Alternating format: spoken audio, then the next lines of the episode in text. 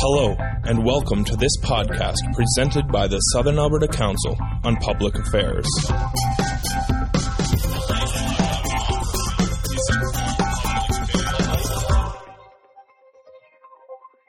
Everyone, welcome to the Southern Alberta Council on Public Affairs. I'm Trevor Page, and I'll be your moderator for this session. The nation last month was stunned when a lone gunman shot a Canadian soldier at Ottawa's War Memorial and then stormed into Parliament. Who was Michael Zehaf Bibeau? Was he an Islamist terrorist? Or was he just a mentally ill man? This coming on the heels of the killing of another Canadian soldier in Quebec has caused the government to fast track some anti terrorism legislation. But is what it is proposing going to curb our civil liberties? Our civil liberties that we hold so dearly. What kind of fallout can we expect from joining the so called Five Eyes? We're pleased to have Dr. Paul Viminitz from the U of L's Philosophy Department speak to this issue at SACPA today. Dr. Viminitz is the author of the publication A Defense of Terrorism. Before inviting him to the podium, uh, I have to remind you that the cost of today's session is $11. Please put it into the uh, basket on the table in front of you and have somebody count it so that we know it's correct. Um, I have to tell you, though, before inviting Dr. Viminitz up here, that next week we have three special sessions. After 10 years, Brian Keating is returning to SACPA. He's here at the next noonday session and he's going wild, with a, is the title of his topic. And then two sessions at the U of L uh, starting at 7 o'clock, and I'll talk more about those uh, over the lunch break and tell you what's happening over there. But now, the session is recorded. Please turn off your cell phones. And Paul, you have the floor, sir.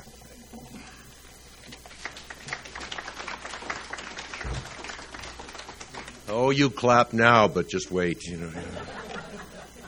You know, Newt reminded me that the last time I was here, I, have spoken at SACPA a couple of times, anyway, but the last time I was here, he says it was 2006, which is eight years ago. And I thought, has it been that long? But I realized today that it, it has to have been because I do remember in 2006, or the last time I was here, looking out at this crowd, and I said, my God, these people are old. and I'm looking out in these at the crowd right now, and I'm saying, my God, these people are younger than me.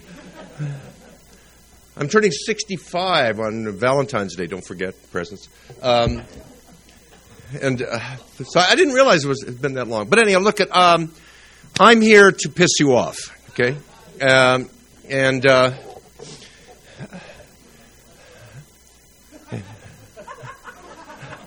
see, I've already succeeded, right? Um, but I'm here to go. I titled my little talk, and now for a different perspective. Um, so we can talk about it after lunch, but uh, um, remember that the philosopher is supposed to be the gadfly. Now, of course, Socrates was condemned to drink hemlock as a result of his, you know, uh, gadfly. So I'm condemned to have lunch or something. Um, all right, enough of that. So when I was 30, when I was 30 years old, uh, I thought I might have been addicted to Valium. So I talked to my family doctor, who just happened to be the head of the Drug and Alcohol Rehabilitation Commission for the province of, El- of Saskatchewan. Well, he said, you may have to go through a week or two of withdrawal, so I'm going to write you a prescription for a placebo.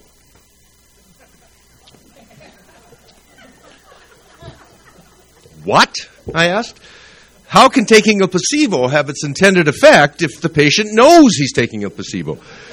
Oh, he answered, our research shows that it doesn't make a difference whether the patient knows he's taking a placebo or not. Just put that on the back burner for a minute. Now, some of you may remember, you're going to see the theme here in a second. Some of you may remember that a few years ago there was a, there was a mad cow scare. Do you remember Ralph Klein with the, how did it go? Shoot, shovel, and shut up? Wasn't yeah, right? In the wake of which, the then Minister of Agriculture for the province of Alberta ordered a cull of about 100,000 animals.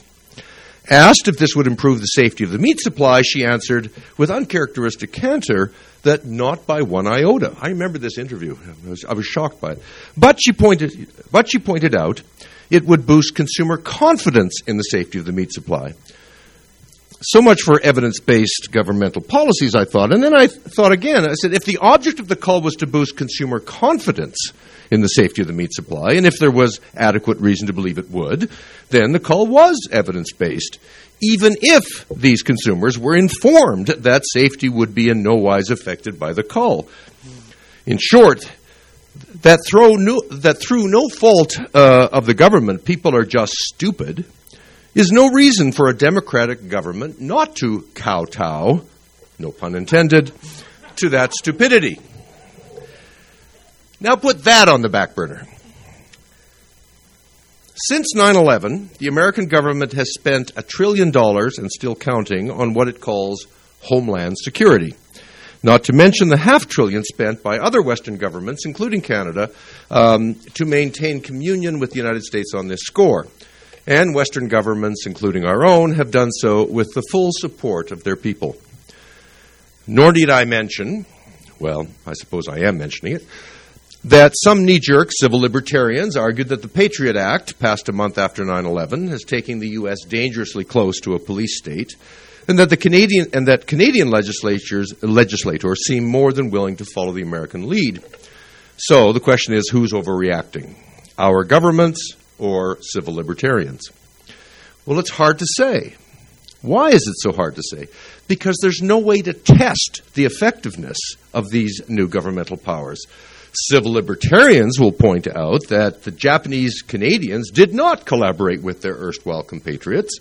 Well, answers the defenders of the uh, internment camps, that's because we interned them.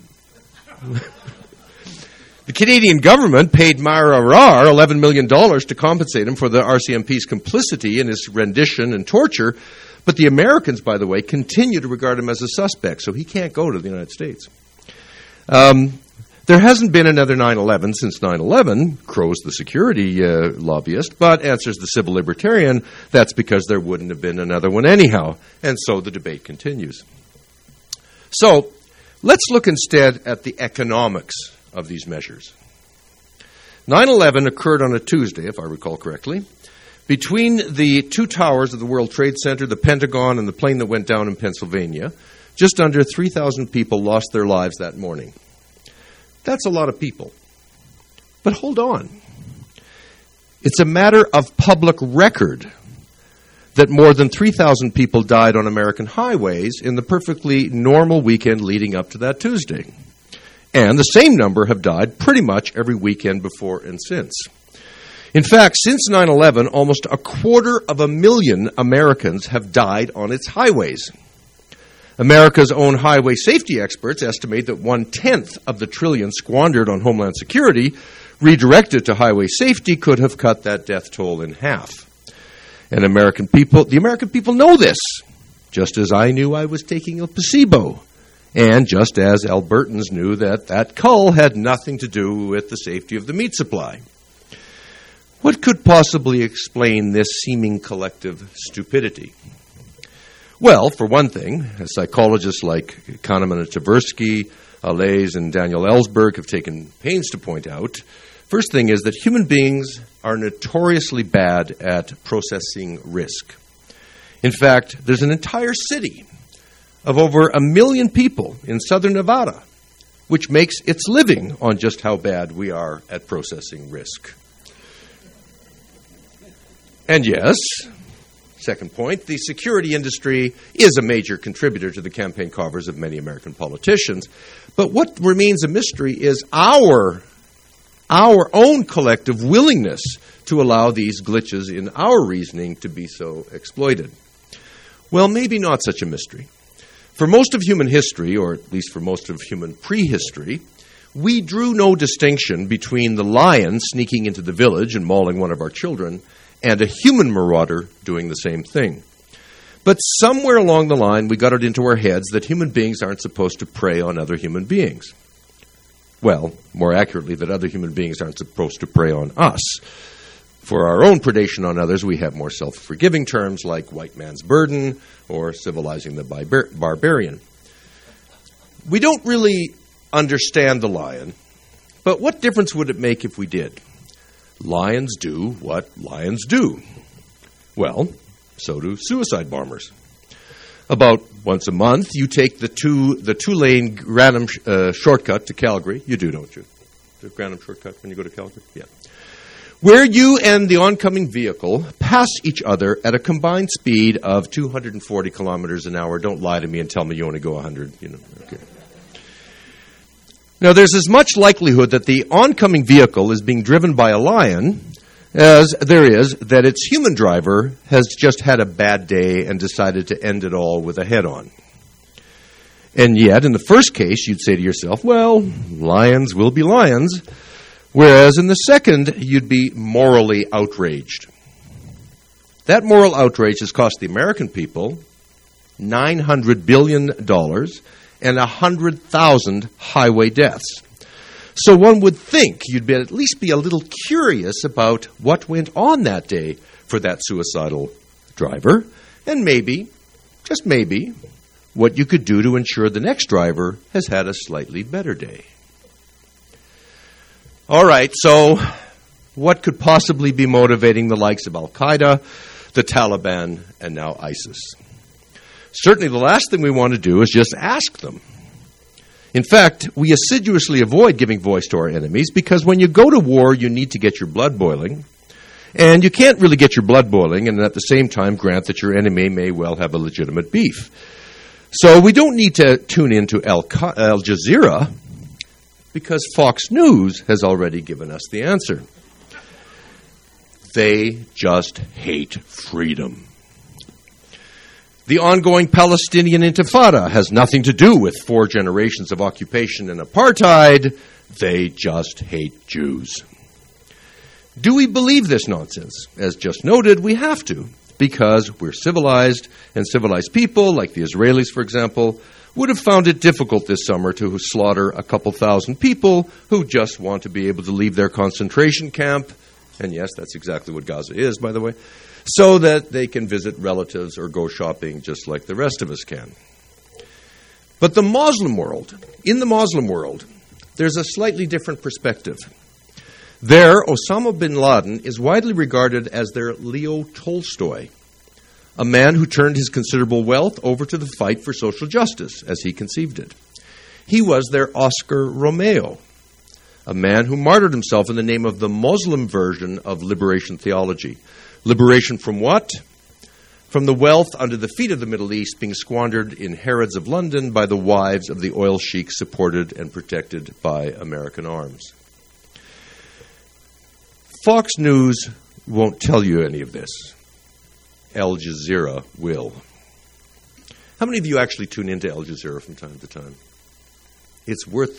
Al Jazeera, for those of you who don't know, is the CNN uh, of the Middle East. But let's get down to the case at hand, namely ISIS.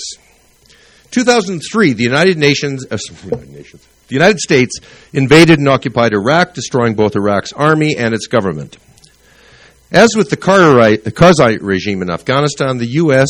Uh, installed a Quisling regime, and what public administration remained was de-Baathified, in much the way the German government was denazified in 1945 and for the same perfectly defensible reason, namely that an unlimited democracy would almost certainly undermine itself. So you can't let the, I mean, in 1945, you weren't going to let the Nazis run for office, you know, right? And likewise, you're not going to let the Ba'ath Party run for office in Iraq. You know. Now, the Ba'ath Party, uh, the party of Saddam Hussein, was largely Sunni, And in order to curry favor with the largely Shiite southeastern third of the country, the Maliki regime, that's the, the Quisling regime installed by the Americans, uh, launched a campaign of kind of nastiness towards the Sunnis. By 2011, some of these Sunnis felt that they had no choice but to rebel. In the Tigris and Euphrates valleys north of Baghdad, that rebellion gained momentum, and by 2013, it had morphed into what you now call, know as ISIS. Now, why has ISIS proven so successful? Well, because with every Sunni village it liberates, its numbers swell. A year and a half ago, it had at most 15,000 fighters. Today, it can count a quarter of a million. Secondly, with every oil field it captures, its war chest swells. In early 2013, it was selling oil on the black market at the rate of $4 million a day. Its revenues are three times that today. They have money. Third, taking its lead from the West's indifference to the genocides and ethnic cleansing in Rwanda and the former Yugoslavia, respectively, ISIS has engaged in widespread massacres and expulsions of Kurds, ethnic Turks, and, of course, Iraqi Christians, which, provided ISIS can hold these villages even for a few months, offers its fighters considerable spoils of war, even if ISIS itself should ultimately prove unviable. And, of course, four, uh, in, a policy of executing captives presents the enemy with a choice uh, either fight to the death uh, or flee. Iraqi government uh, soldiers don't get paid if they're dead, so they flee, as we'll see in, the moment, in a moment that they did in Mosul. Five, ISIS forces are commanded both strategically and in the field by experienced ex Ba'athist uh, officers whereas the Iraqi and Kurdish forces, including their officers, are nigh raw, raw recruits. Sixth, last year ISIS sought only to liberate a prison on the western outskirts of Mosul. But the Iraqi government forces that were garrisoning the city, that's a city of almost 2 million inhabitants, second in population only to Baghdad, simply fled, leaving the city wide open. And in their retreat, they abandoned virtually the entire military arsenal that the Americans had left them, which then, of course, fell into ISIS' hands. So they're well equipped, well funded, well equipped. Seven, ISIS took its lead from the Americans at Abu Ghraib and Guantanamo Bay in their contempt for the Hague and Geneva Conventions on the treatment of prisoners of war. They engaged in mass, ex- mass executions, and the foreigners they beheaded were dressed in the same orange prison garb as the prisoners at Guantanamo Bay.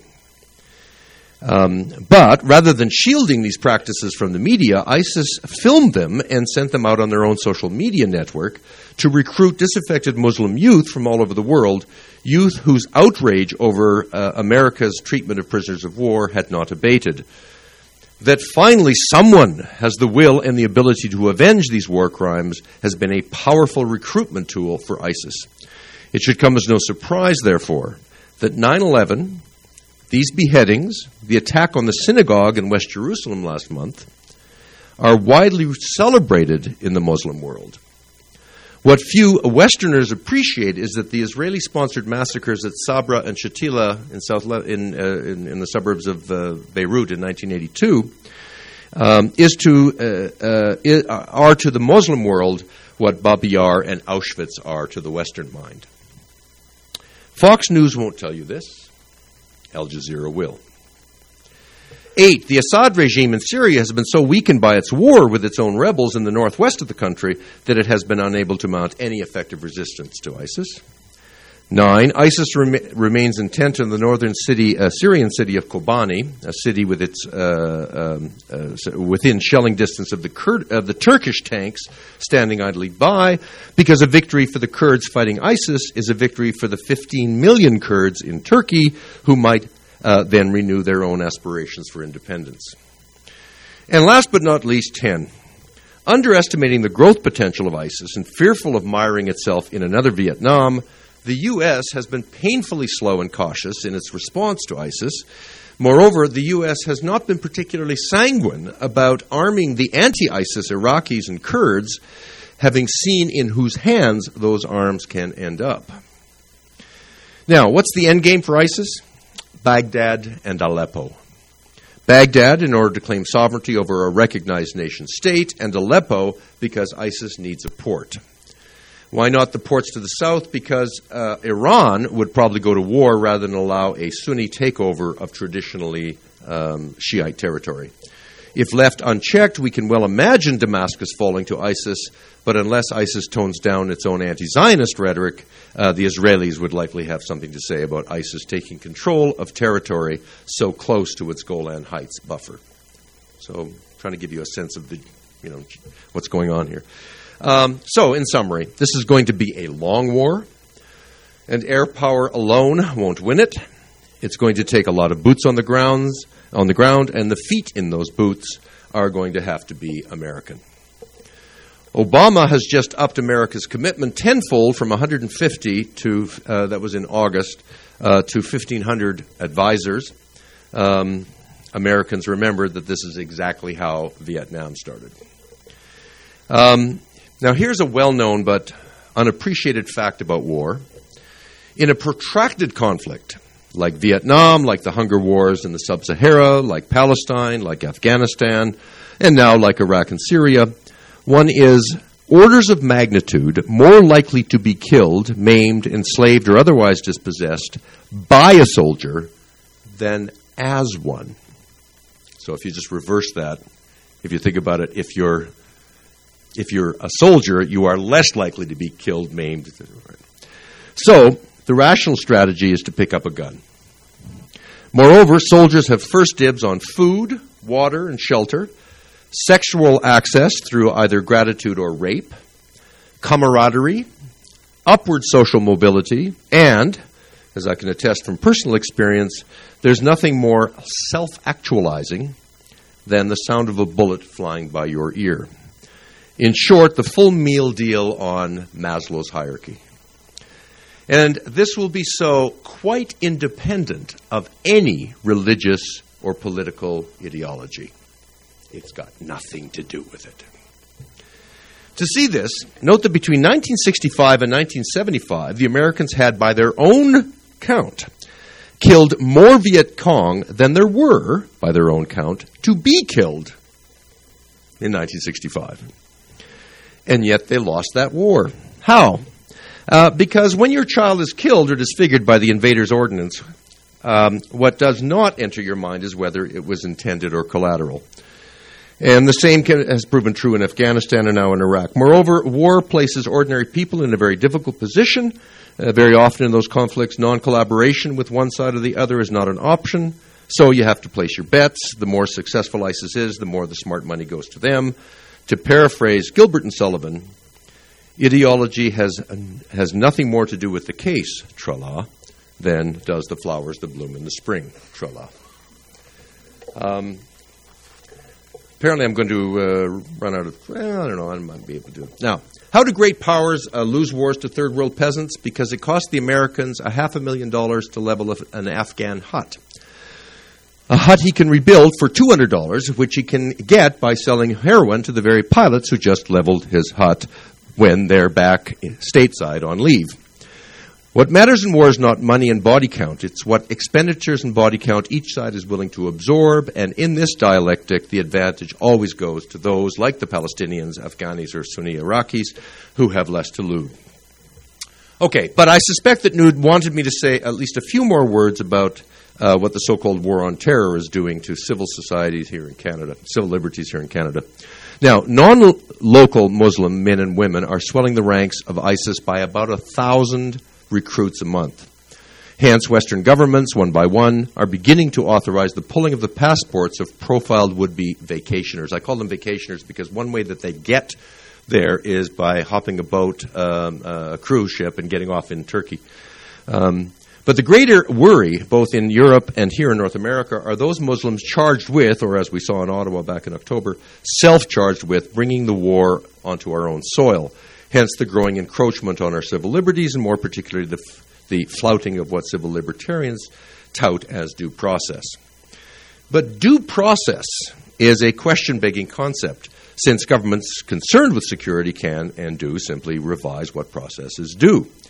The, if the nation of Islam knows no borders, or so the unstated argument goes, what entitles Muslim Canadians to the process due real Canadians?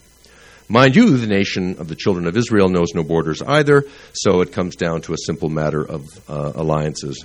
Not a pretty observation, I concede, but a sound one nonetheless. Are you aware, for example, that uh, Hamas uh, and uh, Hezbollah have been declared by the Canadian government as, as, as, terrorist organizations? It is a criminal offense to provide any funds for them. B'nai B'rith does exactly the same thing as Hezbollah uh, and Hamas do. Um, but um, of course, we get a tax receipt for. So it's a partisan kind of uh, kind of decision. Um, all right, uh, one final comment, and then I promise I'll shut up. Um, because I haven't really pissed you off yet, and I have to make one more comment that's, that's going to. But now apparently I'm off. I'm, I'm, I'm no longer being broadcast, so I can I can afford to say this.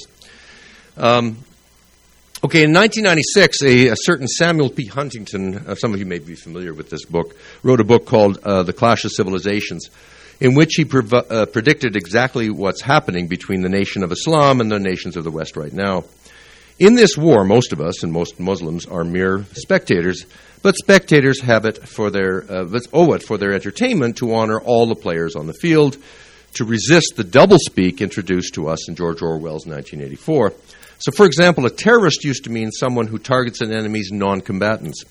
So, the attack on the World Trade Center, t- yes, terrorism. The shelling of Gaza this summer, yes, terrorism. But the attack on the Pentagon, no. Uh, nor the fourth plane, uh, uh, nor had the fourth plane been headed to the White House, nor Omar Khadr could not have been a terrorist. But now an act of terrorism is defined not by its target, but by who's doing the targeting. ISIS targeting uh, Iraqi forces, terrorism. Uh, Israel targeting Gaza, certainly not. Fox News won't tell you the following, but Al Jazeera will. Um, as the government, uh, well, I've already talked about that. Now then, uh, the Canadian government defines. Uh, sorry, we've already. Uh, now, I, just one last comment that because uh, I want to get this out because I, I need to piss you off. A couple of weeks ago, I heard the CBC interviewing the woman who had heard the shots and came running to cradle the head of the soldier gunned down in front of the cenotaph in Ottawa. She told the interviewer that as he lay dying, she told him he was brave. Brave. For standing ceremoniously in front of a cenotaph. Now let's contrast this with the first 45 minutes of CNN's coverage of 9 11 during which I counted no fewer than four spokespersons for Washington, for Albany, for the City of New York, and for CNN itself, referring to this cowardly attack. Cowardly for seizing controls of a jetliner and piling it to certain death into a building. When words lose their meaning, they become grunts. Lions respond to grunts. Human beings do not. If you want to dissuade a human marauder from mauling your child, you'll need to use your words, and words need to mean something. None of us can claim to be neutral in this conflict, nor am I for that matter. Um, I have a colleague who refers to me as a self loathing Jew because, along with Noam Chomsky, I'm very critical of the state of Israel. But nonetheless, I am Jewish, right? So, um, as paying spectators, we're, we're fully entitled to cheer for our team, but we need to remember that this isn't our gladiators taking on lions. It's a clash of civilizations. Whether we're talking about Palestinians or Sunni Iraqis, these are educated men and women who, through no fault of their own, nor ours, have been forced to the wall to fight for what they believe is theirs or die trying. Under Israeli and American ordinance, many of them have died and many more will. If we find it unseemly that those few victories, like 9 11, should be celebrated in the Muslim world, perhaps we should rethink the seemliness of our own celebrating the death of bin Laden. The unseemliness of what cele- the unseemliness of that uh, celebration did not go unnoted in the Muslim world. Fox didn't tell you this. Al Jazeera did. Thanks.